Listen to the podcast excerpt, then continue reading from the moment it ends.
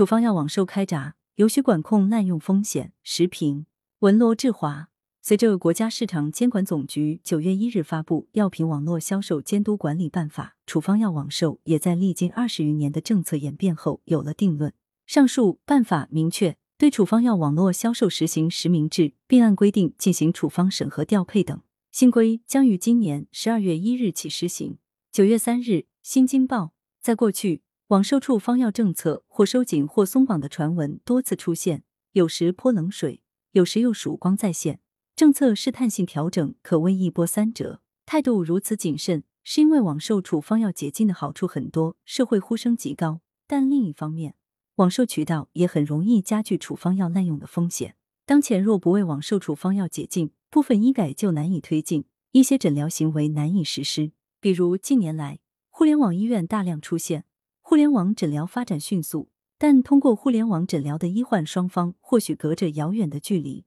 处方药不能网售，导致互联网诊疗通常有医无药，只能局限于化疗，制约了这项医改举措的实施。此外，疫情期间外出看病不方便，诸多诊断明确用药单一的居家慢性病患者无法通过网络获得必需的处方药，也一度引发社会的广泛关注。疏通处方药的网售渠道，既是民心所向，也是医改所需。但处方药的治疗作用与副作用都比非处方药大得多。处方药网售开闸后，滥用的风险也会陡然上升。此前，非法网售的处方药危及患者的健康甚至生命的事件时有发生。倘若处方药网售合法化，而滥用的漏洞没有得到有效封堵，潜在的风险就更不容低估。尤其是疫苗、血液制品、麻醉药品、精神药品等处方药被滥用的风险更大。这些药品不仅要禁止网售，而且在办法实施之前，有必要对业已存在违法网售乱象进行一次清理整顿，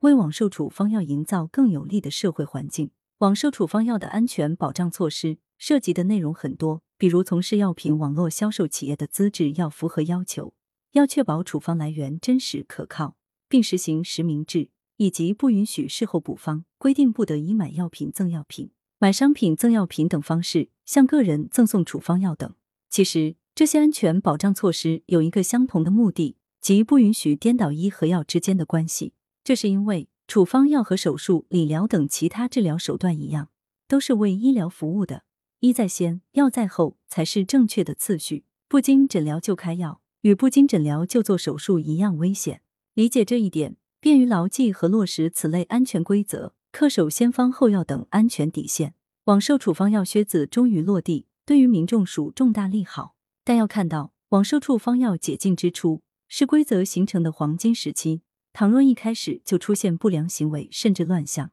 此后治理就会事倍功半。在此关键节点，尤其要强调安全风险，恪守行为边界，强化过程监管，既要让医疗便捷性随网售处方药涨水，但也要避免处方药随着这一新的销售渠道而被滥用。羊城晚报时评投稿邮箱 w b s p y c w b 点 com， 来源羊城晚报羊城派，责编张琪谢小婉，校对彭继业。